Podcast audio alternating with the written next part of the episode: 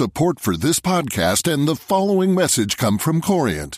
Corient provides wealth management services centered around you. As one of the largest integrated fee only registered investment advisors in the U.S., Corient has experienced teams who can craft custom solutions designed to help you reach your financial goals, no matter how complex. Real wealth requires real solutions. Connect with a wealth advisor today at Corient.com. That's Corient.com. Hi, everyone, and welcome to Alpha Chat, the business and economics podcast of the Financial Times. I'm Cardiff Garcia. On the show today for the entire hour, Joe Stiglitz, the Nobel Prize winning economist and professor at Columbia University. Last week, we taped a long interview with him covering all kinds of topics. Stick around, that's today's show.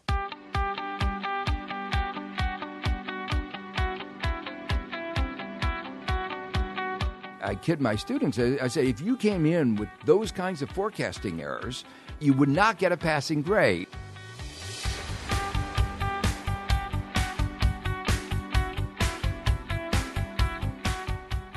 Professor, thanks for being here. It sounds like you're having a pretty busy summer. It is very fun. Okay, so Rewriting the Rules of the American Economy An Agenda for Growth and Shared Prosperity is the full title of this paper from the Roosevelt Institute. I want to start with a quote that you have on page 15 because I think it reflects what you've spent a lot of your career doing and analyzing and studying. And it also, I think, deeply informs the report itself. Here's the quote Our institutionalist approach is based on two simple economic observations rules matter and power matters. Can you just talk about what that means? Yes, it, this is a marked departure from the way econom, economics has been developed in, say, the last couple hundred years, where there was an attempt to look underneath the institutions to say, look, it we don't doesn't make any difference whether there's unions or not, sharecropping or not, uh, how you run the economy. It's basically the laws of demand and supply that determine outcomes. Outcomes. Every every aspect of outcomes, inequality, economic performance. So if you want to know where the economy is going, just look at demand and supply, technology. Um, that's the sort of thing. What we are arguing in this report is that there's a lot more uh, that determines how the economy perform- performs. Uh, it's so very intuitive, uh, but I think actually very important. For instance, if you have weak labor unions. Power matters. That is to say, there's a bargaining relationship between workers and the company that they work for. And the outcome of that bargaining relationship is going to be less favorable to workers. If you change the rules of the game to make it easier for firms to relocate abroad and then bring the goods into the country, then again, the bargaining power of workers is lowered the workers say, we want a, higher wage, and the firms say, if we were to give you a higher wage, it would no longer be profitable for us to stay here. We're going to go someplace where there, there are no unions, where there are no worker rights, where there are no environmental protections, and under the new free, free trade rules, we can bring those goods back, and the workers have no choice uh, especially in an era where there's a high level of unemployment. So, another aspect of the rules of the game, as we you know, is how things fit together. If you've weakened unions, you've extended globalization, and then you have a macroeconomic policy that results in a high level of unemployment, all those work together in combination to lead to lower wages. A little bit of evidence of this kind of theory is the fact that in the last 30, third of a century or so, the productivity of workers has doubled, but wages have stagnated. Now, historically, wages and productivity move together, but that has not been happening. And our interpretation of one of the reasons it's not been happening one of the important reasons is that there's been a change in the rules of the game that go in, against the interest of ordinary workers, and we argue actually against the interest of the economy as a whole. Yet, so the report does read as if you're trying to convince, I guess, what you might call the neoliberal camp rather than, I guess, a sort of a laissez faire conservative camp, which you probably aren't going to get anyways, right? So, for our listeners, I guess I'll explain this a little more because I think you just touched on this. The neoliberal view goes, I think, something like this markets, for all their imperfections, are pretty good at creating wealth um, and that we should leave them alone to the extent that we can. And then you use tax policy, spending, and transfer policy after the outcomes have been determined um, in order to make sure that the gains from the market forces are distributed fairly widely. Your argument is that actually there should be intervention before we get to that stage. In other words, that there are ways to tweak according to what you just said, the rules, so that even before we get to the sort of post outcome distribution phase, that the gains are already starting to be shared. So I guess what's what's the macroeconomic argument for why you're right and for why the neoliberal camp misses something? And I will I will inject very quickly that I think maybe a massive exception would have to be made for the financial sector, which has sort of clearly shown its need to have some kind of framework around it. But otherwise, um, the neoliberal camp sounds like it makes some pretty good points. So I guess what, what's your argument for, for convincing them? Well, I, one of the fundamental differences in perspectives is that uh, the old view had it that if you wanted to have more equality, the only way to do it is – to impose taxes which slow down the economy, and therefore there was a trade off. The uh, Okun trade off, right? Between inequality and economic growth. Arthur Okun, who was chairman of the Council of Economic Advisors, distinguished professor at Columbia, uh, made that a central point of his book called The Big Trade Off. Uh, more recent evidence shows that that's not true. That is to say, we can have both more growth and greater equality. And this is not just a left wing view. This has become a mainstream view. The IMF and the advice that it's been giving countries all over uh, the world, based on its own deep research, is that countries with more equality perform better. They grow better, they're more stable. And the theories that we talk about in rewriting the rules provide an explanation of that. For instance, if you have rules that lead firms to be more long term, to think about long term investments in their workers and their plant, their equipment, and research, then the economy is going to grow uh, better. Uh, if you have s- rules of the game that encourage short termism, uh, focusing on not just the quarterly returns, but increasingly the nanosecond uh, returns, uh, you're not going to make those long term investments. And then there's a connection between one of the important aspects of long term investments is investments in people. And that's the link between productivity, growth, and equality. So, the, what we detail here is the many, many ways in which the uh, creating a more equal society is su- supportive of creating a better performing economy. Okay. I want to get into some of the specifics of the report. It's about 100 pages, so we can't get to all of it, of course. But I want to talk about three in particular. Uh, one is to delve a little more deeply into the labor market and what should be done there. One is the financial sector. And then the third is monetary policy. And I actually want to start with the latter, so monetary policy, because it's so immediately relevant now with the possibility of rate hikes coming up pretty soon. Um, the paper itself advocates that the inflation side of the dual mandate should be de emphasized and that the full employment side of the dual mandate should be. Uh, should be further emphasized. Should be really should take prominence. This is intriguing because the more common, I think, uh, recommendation is actually that the Fed should ditch the full employment side and focus on inflation. And essentially, the reason there is that the central bank can influence inflation a little more. That's the perception, right? And that essentially the Phillips curve would take care of the rest. So if you target inflation and then the structural side isn't something that the central bank can do anything about. So if in- unemployment drops too low, inflation goes high, then fine, inflation is the signal. And then the reverse is also true. If unemployment is very high, inflation dips below the target, then the central bank has to stimulate. The report here takes a different approach. It says that actually no, full employment should take prominence. Uh, can you take us through the argument? Well, first let me say that's particularly relevant in situations like today when the problem is not inflation. The real Right. problem is is unemployment.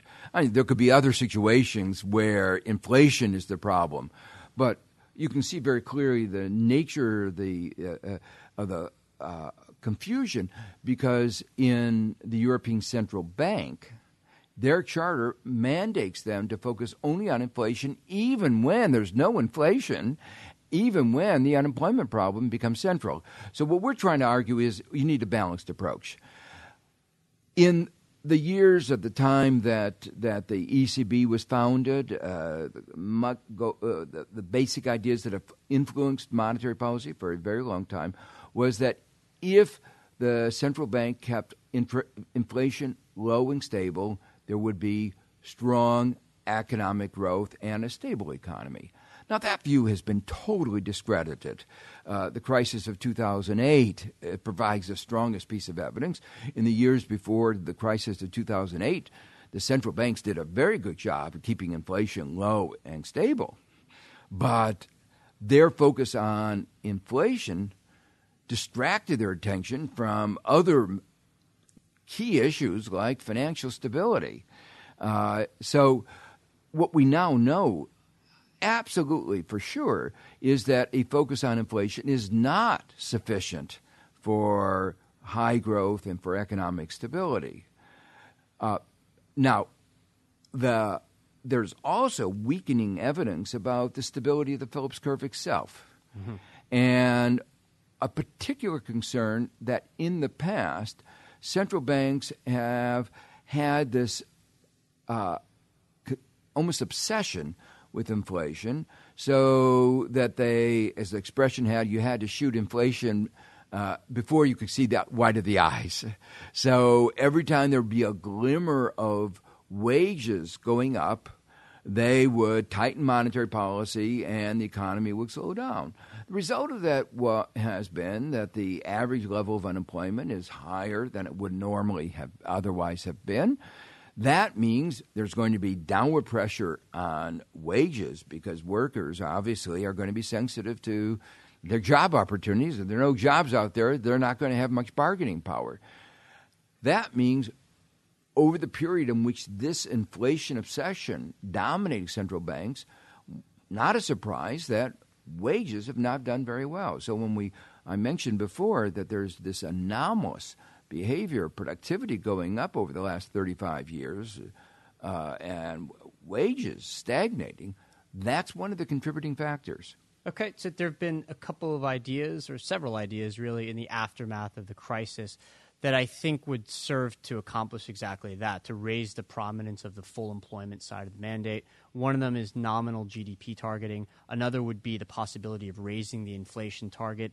Uh, what's your preference? Well, my preference is actually focusing on unemployment.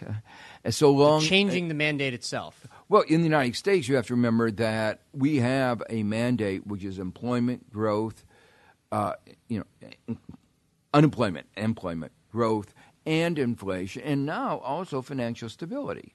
Now, that makes the task of the central bank uh, more difficult because it has to look at, at all these factors. Uh, but that's uh, the nature of good macroeconomic management. You have to adapt what you do uh, to the circumstances.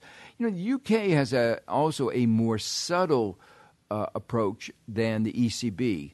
Uh, the uh, UK has an approach where the government sets the inflation target year by year, and then the central bank is supposed to respond to that and implement the policy. Well, when you think about it that way, what they're doing is, in a way, what I just uh, said. If they do it right, what they say is, here's the configuration of our economy today. Um, we could withstand much higher inflation today than we could have in a period where where uh, costs are going up, uh, food prices, oil prices are going up. So let's not focus as much on inflation. So equivalently, what says we can don't worry about inflation, really focus on on unemployment. That you could translate that into saying let's have a higher inflation target. But I think a better way to do it is directly onto what is the source of the problem today: unemployment. Okay, let's uh, let's switch to the labor market. Um, you touched on that a little bit earlier. Uh, some of the ideas included in the paper were higher minimum wage, laws that strengthen the bargaining ability of unions, um, legislating things like paid sick leave and uh, the overtime pay thresholds. I guess eh, here's my question because we already talked about this a little bit. So I, I think I think, for instance, that the aims of the paper and the aims of people, again, in the sort of neoliberal camp, are sort of similar. And the worry might be that in pursuing some of these ideas, that you raise the overall cost of employing people. And so what happens is that this is great for the people who do keep their jobs and who get these better benefits. Um, but at the same time, there might be fewer overall jobs, particularly over time, if the cost of employing people sort of gradually starts to rise. Uh, this is sort of a common response to efforts to raise the minimum wage. Uh, what's your overall response to that? Uh, nonsense. Okay. you know, obviously, if you raise uh, the minimum wage to uh, a very high level, it can be a problem. But that's being mm. contemplated now, right? The 15, this was sort of a slippery slope thing that happened that people talked about modestly raising the minimum wage to something like 10 or 11. Now, 15 bucks is sort of the is sort of the, the clarion call that everybody's making to raise it to 15 bucks everywhere. We have to put this in context of what's happened over a half a century. The minimum wage today is roughly what it was a half century ago. That means workers at the bottom have not gotten a pay raise for a half century. Our productivity has increased enormously. Uh, our economy uh, has taken advantage of technology, globalization. All these things have increased productivity, and they've increased productivity pretty well across the board. It seems to me unconscionable to think that people at the bottom should not be sharing in some way in this increased productivity.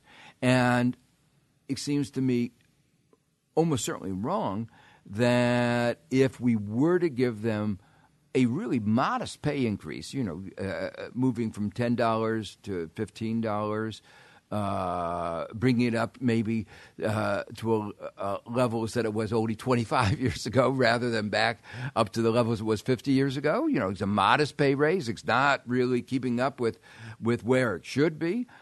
The, the economy can well withstand that. We've done it, you know, in, because the United States has all these stakes and the stakes have different minimum wages.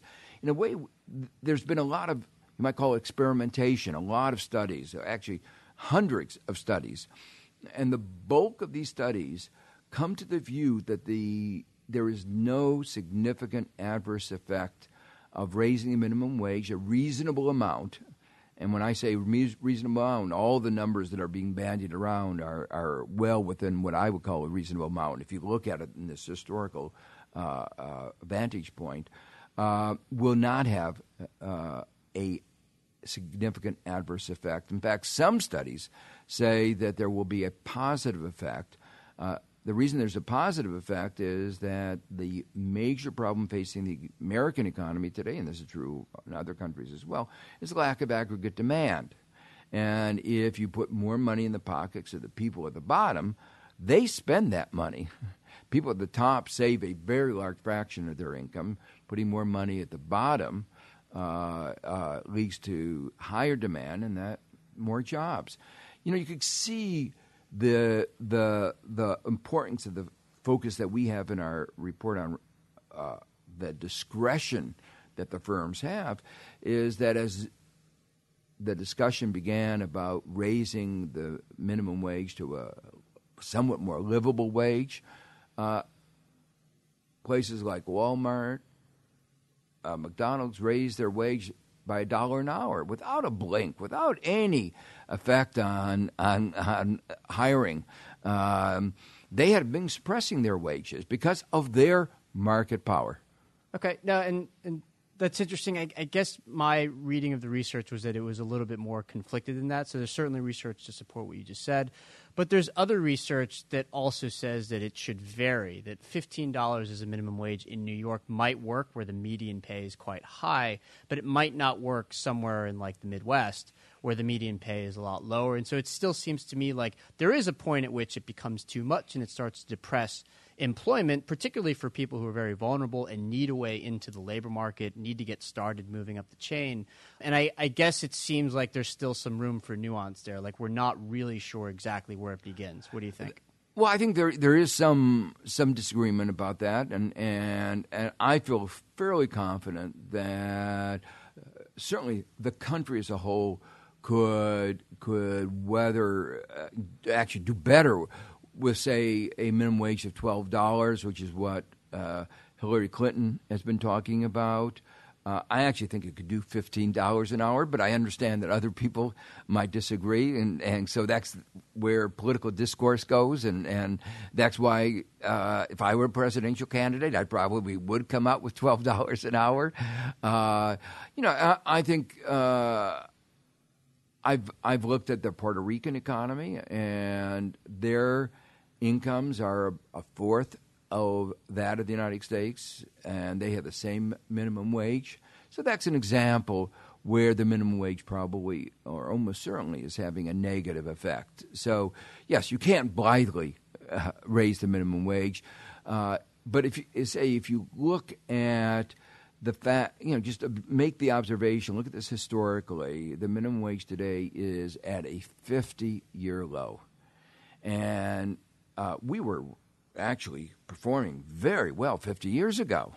And we didn't have a high unemployment, we had a much lower unemployment rate. And now uh, to say that in a half century, a half century in which the economy has grown by multitudes, that workers can't get a 50% pay raise, 60%, 70%, to me is very hard to, to fathom. Okay, uh, last part of the report I want to talk about uh, the financial sector. One of your colleagues at the Roosevelt Institute, Mike Konczal, has written really quite persuasively, in my opinion, that Dodd Frank was underrated as a law, that it was actually a pretty good start in terms of financial sector reform, despite maybe a lot of complexity and things like that. Um, what do you think is left to do? What what else needs to be done in order to reform uh, finance? Well, there are actually a, a number of things. Uh, one of the things that was done in Dodd Frank was repealed last December. Uh, it was called the Lincoln Amendment. Uh, it was a provision to say that uh, government insured institutions, banks, should not engage in gambling uh, of the CDSs, the derivatives, those very risky products that had led to the collapse of AIG, 150 billion dollar bailout to one company. Uh, they, you know, say uh, banks are in the business of lending, not gambling, and with it doesn't make any sense for government to provide insurance to gambling. So I very strongly supported what, was called the Lincoln Amendment. But unfortunately, uh, uh, the Republicans managed through a, uh, a, special thing where these things can get go through in a in a budgetary bill without any effective debate. They repealed that, so that's been a step backwards since uh, Dodd Frank was passed, and that needs to be fixed. Uh, there's a whole set of uh, other issues related to what we call the shadow banking system uh, didn't deal very effectively with with some of the uh, problems associated with moving from the formal banking system to the shadow banking system. A third thing that um, uh, bothers me is that they had a provision uh, to curb the monopoly power of the debit card companies. Uh, they charge multiple of the cost of of doing a transaction. You know, when you go to a merchant, money moves from your bank account to the merchant's bank account. Uh, they charge, you know, a cost, electronic cost of, of a fraction of a penny, and they charge one, two, three percent, four percent of the value of the transaction. Uh, clear evidence of strong monopoly power. Well, they fixed it, but only for debit cards, not for credit cards. And they made one more mistake. They gave responsibility to implementing uh, that provision to the Federal Reserve. And the Federal Reserve is very influenced by the banks. So the Federal Reserve staff recommended one rate that I thought was much too high. That they could charge the, the, the, the firms that engage in these transactions. And then the Federal Reserve Board itself doubled the recommendation of the, of the staff. So the monopoly pricing continues. And I think there clearly needs to be something uh, much more uh, effective done about that. Okay, but are are you worried that from a systemic standpoint, there's still a lot of lingering risk because banks do have a lot more capital than they used to. The wholesale funding that that was the primary cause that triggered the financial crisis in 2008 that's shrunk quite a bit repo markets in particular. Are you a little more confident that the banking system is safer now than it was back then? I think it is better now than it was then. But there are some problems uh, that um, we still have a problem of I'll call it too interlinked banks. You know, if bank one of the problems was when Lehman Brothers went down. Remember, it led to a cascade of events that led to the threat of our whole financial system collapsing. Uh, we've done very little to deal with the problem of too interlinked, too correlated to fail banks. Uh, and so uh, I think there, there, we, we still have this problem of too big to fail banks. Uh, I've testified at Congress uh, on the issue of too big to fail banks with a whole spectrum of uh, economists from conservatives to, to liberals. And it's remarkable. It's one thing that almost everybody agreed on. You know, in, the, in these panels, the only one t- taking the other side. Nobody uh, likes a bailout. Uh, yeah. Exactly. The only one saying that too big to fail is not a problem was somebody from the banking industry. so I think there's a broad consensus among economists that the too big to fail bank, the too big to fail problem is worse than it was before because one of the ways we dealt with the 2008 crisis was to encourage bank mergers. And so now we have a more concentrated banking system, and that risk has gotten worse. Okay. Uh, I solicited some listener questions for you. Uh, I picked three. One is via phone call, and the other two were written in. Uh, let's do that now. Okay. Great. Okay. Uh, here's the call-in question. Uh, hi, my name is Erin Gunn. I'm a recent Columbia econ grad. My question for Professor Stiglitz is uh, given you know his previous support for trade deals like NAFTA and his I guess I would say measured measured view that it was sort of a net positive for the U.S. economy and particularly from a geopolitical uh, perspective, it was strategic. I'm just curious why he and other former NAFTA proponents like Larry Summers haven't really come out to strongly endorse the TPP and sort of what the reasoning uh, behind that is. Thanks. Thanks, Aaron, for your question. Uh, just to be clear for our listeners, the TPP is the Trans Pacific Partnership. It's a trade deal that the U.S. is now in the process of negotiating with a number of other Pacific Rim economies, including Japan and Mexico and uh, Vietnam and Australia and a few others. Professor, I think you actually changed your mind a bit later on NAFTA, but do you want to talk about what your if I mean I am actually not exactly sure what your position is on uh, the TPP. I, am uh, I've become convinced that the TPP uh, is a bad trade deal and, and uh, strongly oppose it. Uh, I have to qualify that by saying we don't. They, they've kept everything secret, and that means we don't know the details. That's one of my concerns. Is the way it's been negotiated has been in secret very undemocratic process. Corporations have been able to sit at the table, figure out what's going on, write the rules.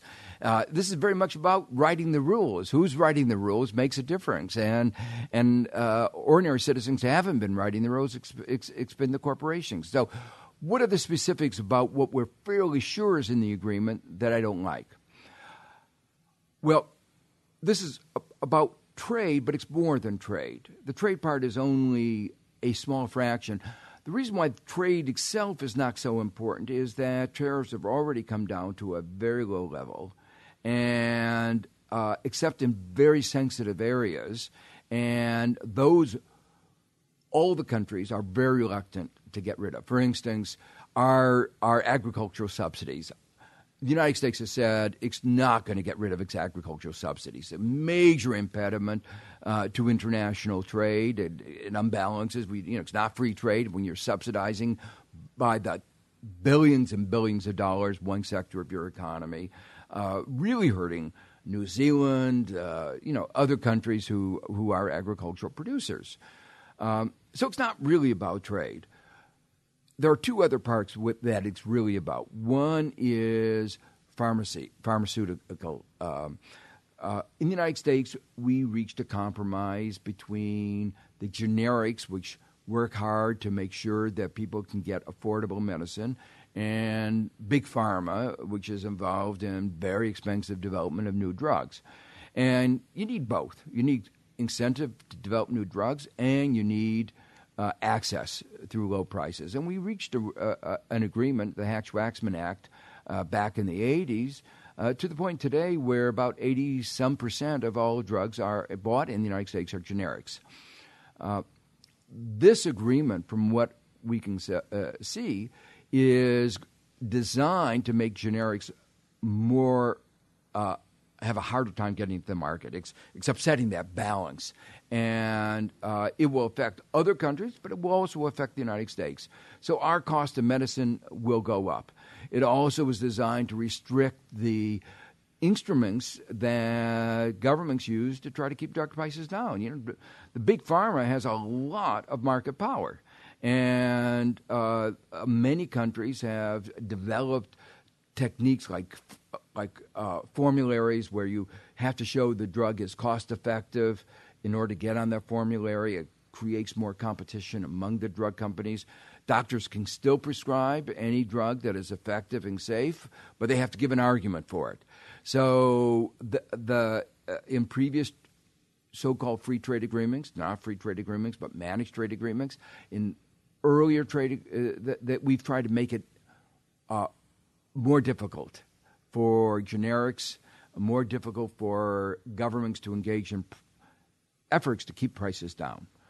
Uh, the other provision that has uh, gotten people very upset are these uh, investor state uh, suits, uh, these investment the dispute settlements, right? The sort of ISDSs. Right? Exactly, and and and the point is that corporations can sue governments for imposing regulations to protect the environment, workers, affirmative action, anything, health, uh, that causes them a loss of profits.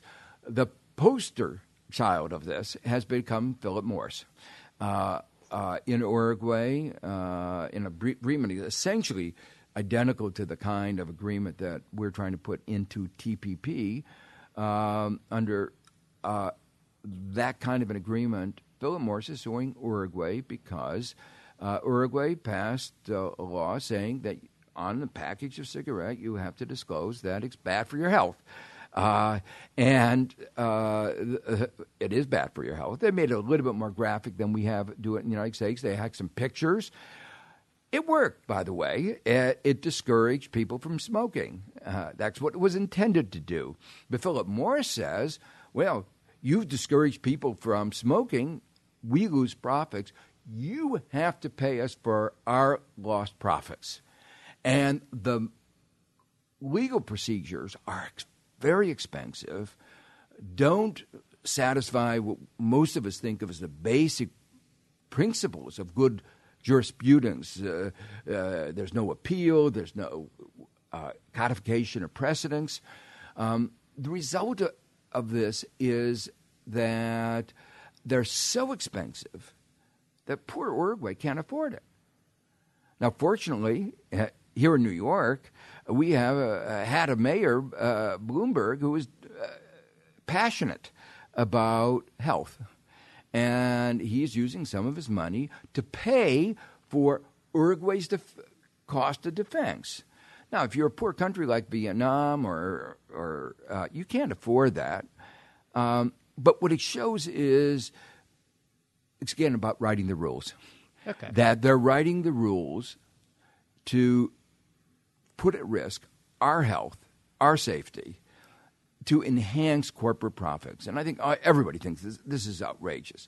Finally, there are new understandings about how markets work today, so that the new evidence that has shown uh, come up, you know, uh, in the last 15 years, is that today imports coming into the United States lead to lower wages and more unemployment. You can go across each of the counties of the United States and look where has there been a surge of imports of producing goods that they produce in that county. And in those counties, you see that unemployment is higher and wages are lower. So what that says is the, the neoliberal model that you were referring to earlier says that markets work very well, very quickly. We now have very substantial evidence that in this new world after 2008, that's not true. Okay, I'm going to push a little back on this one. I'm not quite going to push all the way back, maybe halfway back, because it seems to me like the TPP is something that's divided uh, a lot of economists and economic commentators who are trying to understand it in good faith, and people who would be intellectual allies in quite a few other things disagree on this. So, to take a few of these things kind of in order, so on the secrecy issue, that's not a bad point, but at the same time, a lot of negotiations like this that involve so many different actors, that involve big geostrategic decisions, have to be done in secret because if each time something's proposed, even if it's not going to be in the final product, you know, interest groups in like their domestic constituency gets a hold of it and says, we can't support this at any cost whatsoever then you'd never negotiate anything. Nothing would ever get across the line. Well, okay, two points. Two points. One, one is other countries have less secrecy than the United States. That's part of the reason why we know what's okay. going on. So we've taken this to to an extreme where even one of the congressmen wanted to know what was going on. Uh, uh, the USTR, uh, which is our trade negotiator, refused to tell them. Secondly, we let corporations be at the table, so we get their view. Right. But we don't let a representative of civil society, somebody who cares about health and tobacco, is not at the table. So Philip Morris is yelling, You have to protect us, and the other voice isn't there. Thirdly, really important, the way we pass trade agreements is with fast track. We pass fast track.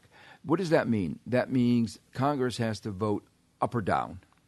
And very difficult to, so it means you can't amend it amend it. They do know what's in it before they vote up or down. but the, the, everything is put there, and you so so if they put a provision like on cigarettes, if some congressman uh, sees uh, big benefit for his constituents, say, and an increase in exports of airplanes, he's not going to vote against it because of cigarettes. He'd be furious about it. If he could pass, raise an amendment, he would want that. And those in the other countries would want it. Yeah. So if we had a parliamentarian group of all the countries together, it would pass virtually unanimously that we want to circumscribe cigarettes. Right. But because of the way it's done, the democratic forces, not just in the United States, in all the countries. These are this is something all the people in all the countries want, and it's these special corporate interests that are dominating the interest of people in all the trading countries. So it used to be that it was one producer interest versus another. Now, unfortunately, too much of the negotiation is the producer interest in all the countries versus consumer interest, environmental interest, health interest in all the countries. And that changes the nature of, of, trade agreements today. No, that's fair enough. But let me sort of delineate the fundamental tension as sort of I see it, right? Because I think you make some good points there. And also, I think it's possible to say that the investor state dispute settlements aren't ideal at all. Same thing with the intellectual patent protection. Same thing with the with what's happening with the pharma, the longer exclusivity period all of that, I think it's possible to see those things and say, yeah, those aren't good things. But at the same time, that does have to be balanced against some of the good things that the trade agreement would be likely to produce. And there have been some estimates of how much net wealth it would create. It's not huge, it's not a tremendous amount, but it's not really trivial either, right? So I, I think My- it's my- isn't I- there here's here's my question then I'll, I'll and then I'll and then I'll, I'll let you respond. My question is isn't there um, isn't there a risk of making the perfect the enemy of the good? No trade agreement like this that's this big that covers that spans so many countries is ever going to be perfect. Don't we have to look at it and say, well, if the net benefits are positive, it's still a good thing to pass, even while we rail against the things in it that are negative or harmful? First, I'm not sure that the net benefits are positive. Uh, you know, that's the point I made in the beginning that we've already brought tariffs down to a very low level, trade barriers down to a very low level. So the, the argument And- here, I think, is that we would be importing competitive pressures and making the economy more productive. That it would increase the productivity growth of the Yeah, economy. I, I think there's very little evidence uh, of that. Uh, you know, so so the estimates the of the benefits have been pulled out of the air. You know, th- these are not based on on good models. Uh, th- th- these are really uh, made up numbers. And if you look at the forecast made in many of the previous trade agreements, uh, we can see what fantasies uh, these are. I mean, the, the, these are what they hope for. And what's so striking is that those who are selling the trade agreement have come up with very modest numbers. So even the the advocates agree that this is not a big deal for our economy. You know, the, if we wanted, uh, we're talking about. Uh, it's not about job creation. Let me for the United States particularly. Almost surely it will be net job destroying. You think Oh, so? Oh, very clearly. Let, let, us think about it in, a, in, the following way: that any fair trade agreement is going to have an expansion of exports roughly equal to imports. You know, no no other country is going to say, okay, it's going to be one sided. So if exports and imports increase roughly in tandem, then you ask, what is the labor intensity of the exports versus the labor intensity of the imports?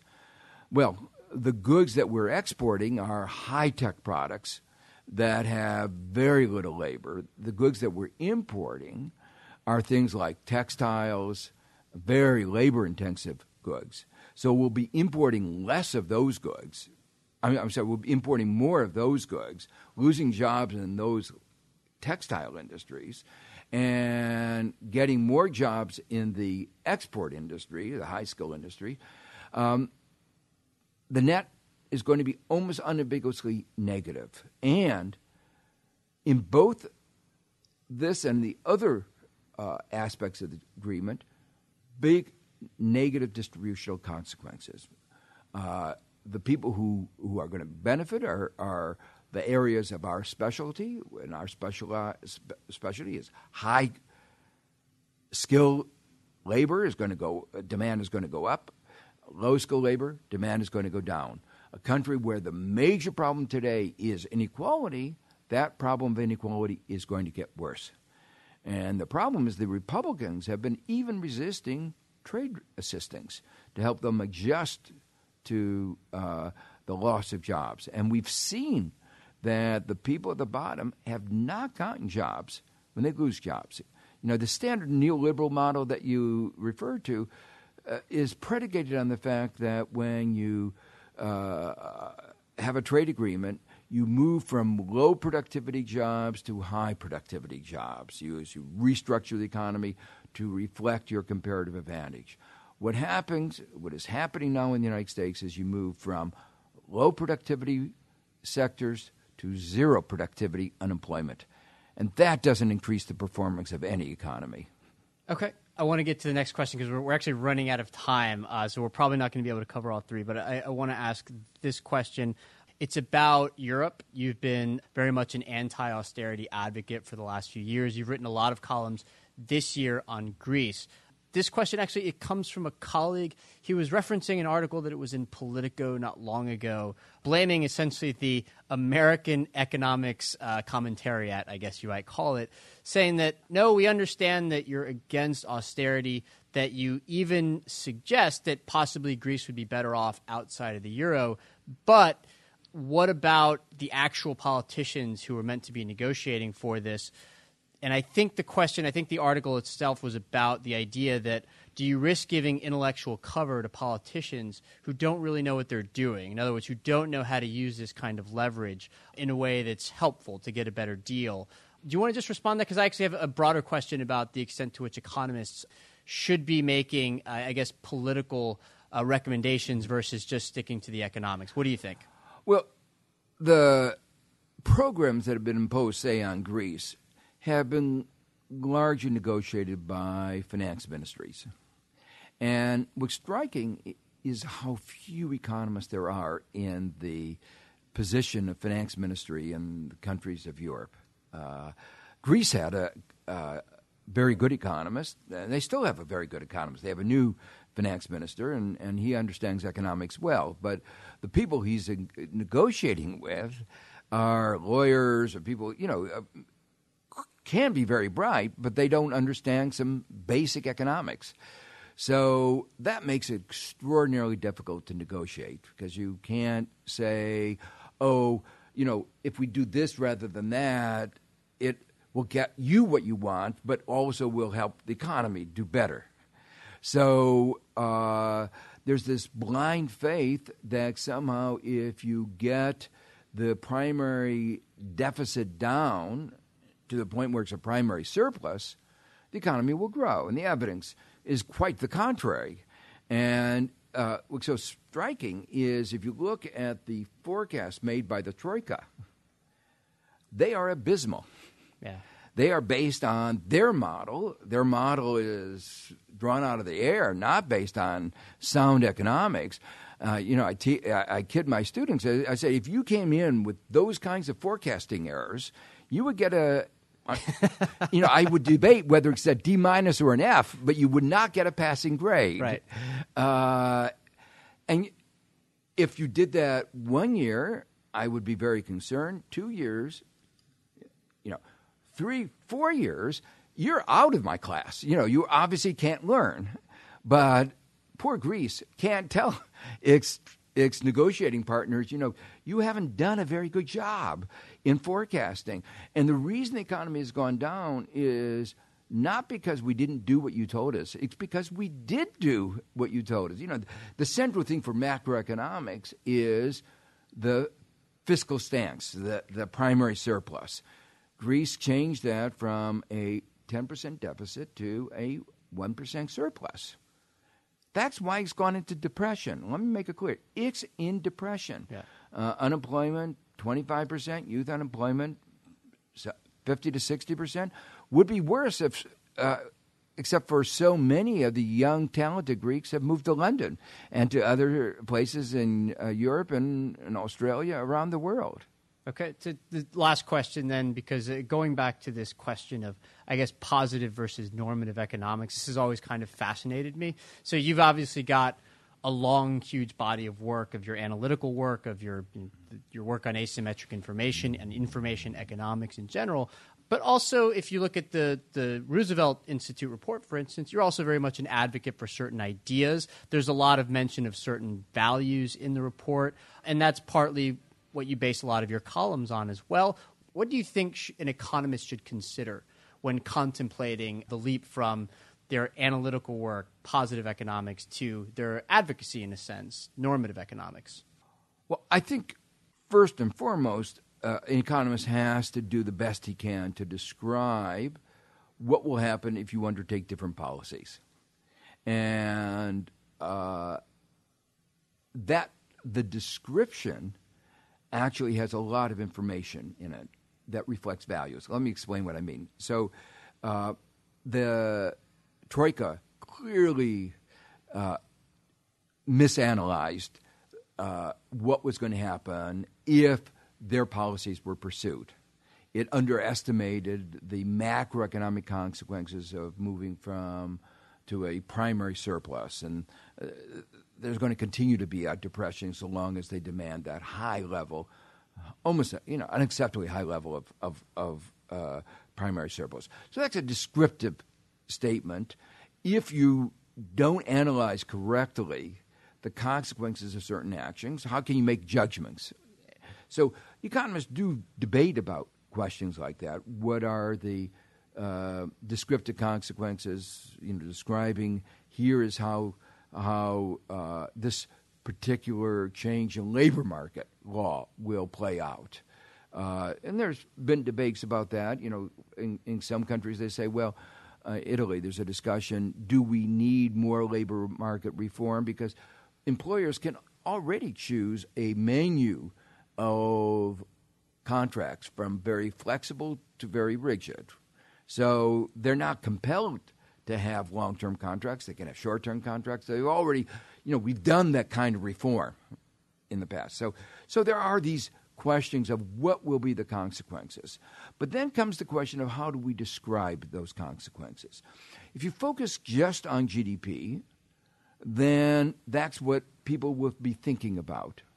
But if you say, by the way, one of the consequences of these set of policies is that the fraction of the population who is in poverty will go from 3% to 20%. The fraction of children, you know, innocent victims, they, are, they aren't, uh, they are, you know, you can't say that they're slacking off on paying taxes, they're, you know, that they're not working hard enough. Innocent victims of whatever uh, system that they're a part of. Childhood poverty will go up from 5% to 25%. Those are important statistics. What worries me is that too often we focus just on one number, GDP. We don't focus on presenting an array of statistics that gives a fuller view of what is happening to our society. That's where values come in. Values come in because I care about inequality. There are some people who say, oh, it doesn't matter who gets the income. GDP is the only thing that's important, and therefore I'll only look at GDP. Let me tell you, I don't think any democratic society has that attitude. I think in democracies, people care about what happens to not only you know, it's not interesting if Bill Gates is doing very well, but they also want to know what's happening to poverty, what's happening to somebody in the middle. So that's, in a way, I view as a, a, fundamental aspect of where the economist plays a, a both a descriptive and normative role, saying here are things that at least some people in our society believe is important, and if you don't give them those numbers, you can't have that meaningful democratic political debate. Joe Stiglitz, thanks so much for talking to the Financial Times. Thank you. And that's all the time we have left. Thanks again for listening. We'd love to hear what you thought of this episode and suggestions for future episodes. So send us an email to alphachat at ft.com or leave us a message by calling 917 551 5012. You can also tweet me directly at Cardiff Garcia. Thanks so much.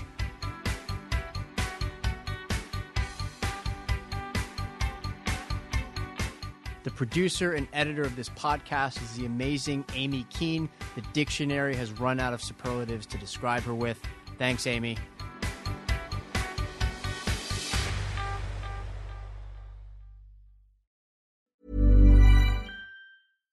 When you make decisions for your company, you look for the no brainers. And if you have a lot of mailing to do, stamps.com is the ultimate no brainer. It streamlines your processes to make your business more efficient, which makes you less busy.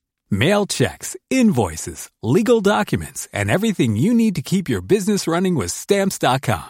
Seamlessly connect with every major marketplace and shopping cart. Schedule package pickups and see your cheapest and fastest shipping options from different carriers. With rates up to 89% off USPS and UPS rates. And with the Stamps.com mobile app, you can take care of mailing and shipping wherever you are. Make the same no-brainer decision as over 1 million other businesses with stamps.com. Sign up with code program for a 4-week trial plus free postage and a free digital scale. No long-term commitments or contracts. That's stamps.com. Code program. Here at Bellingcat, we get to the bottom of things. From a global crisis to an underreported event, we find the facts using publicly available tools and resources uncovering what is hidden on and below the surface. We connect the dots using social media posts, satellite images, and public records, and empower others to do the same by sharing how we do it. The ability to do so is only made possible by our readers, supporters, and community members. Care to join us? Learn how at bellingcat.com.